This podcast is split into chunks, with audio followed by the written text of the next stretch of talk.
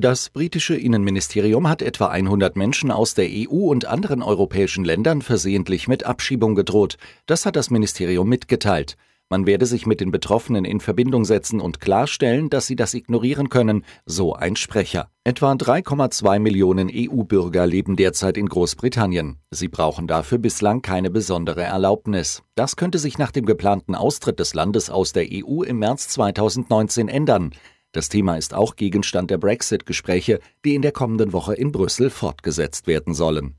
Nach der Terrorwarnung der spanischen Polizei ist in Rotterdam ein Rockkonzert abgesagt worden. In der Nähe des Veranstaltungsortes sei ein Kleinlaster mit verdächtigen Gasflaschen entdeckt worden, so der Bürgermeister der Stadt bei einer Pressekonferenz.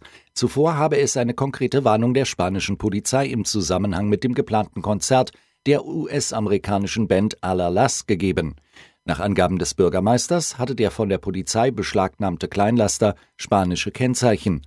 Der Fahrer, ein Spanier, wurde festgenommen. Die Ermittlungen dauern an.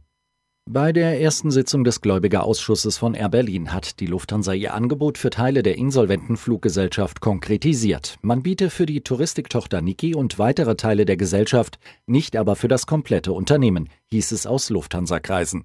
Der Ausschuss hatte sich am Mittwochmorgen in Berlin konstituiert. Bei dem Treffen ging es zunächst um Formalien, zudem sollte ein Zeitplan für die nächsten Schritte festgelegt werden.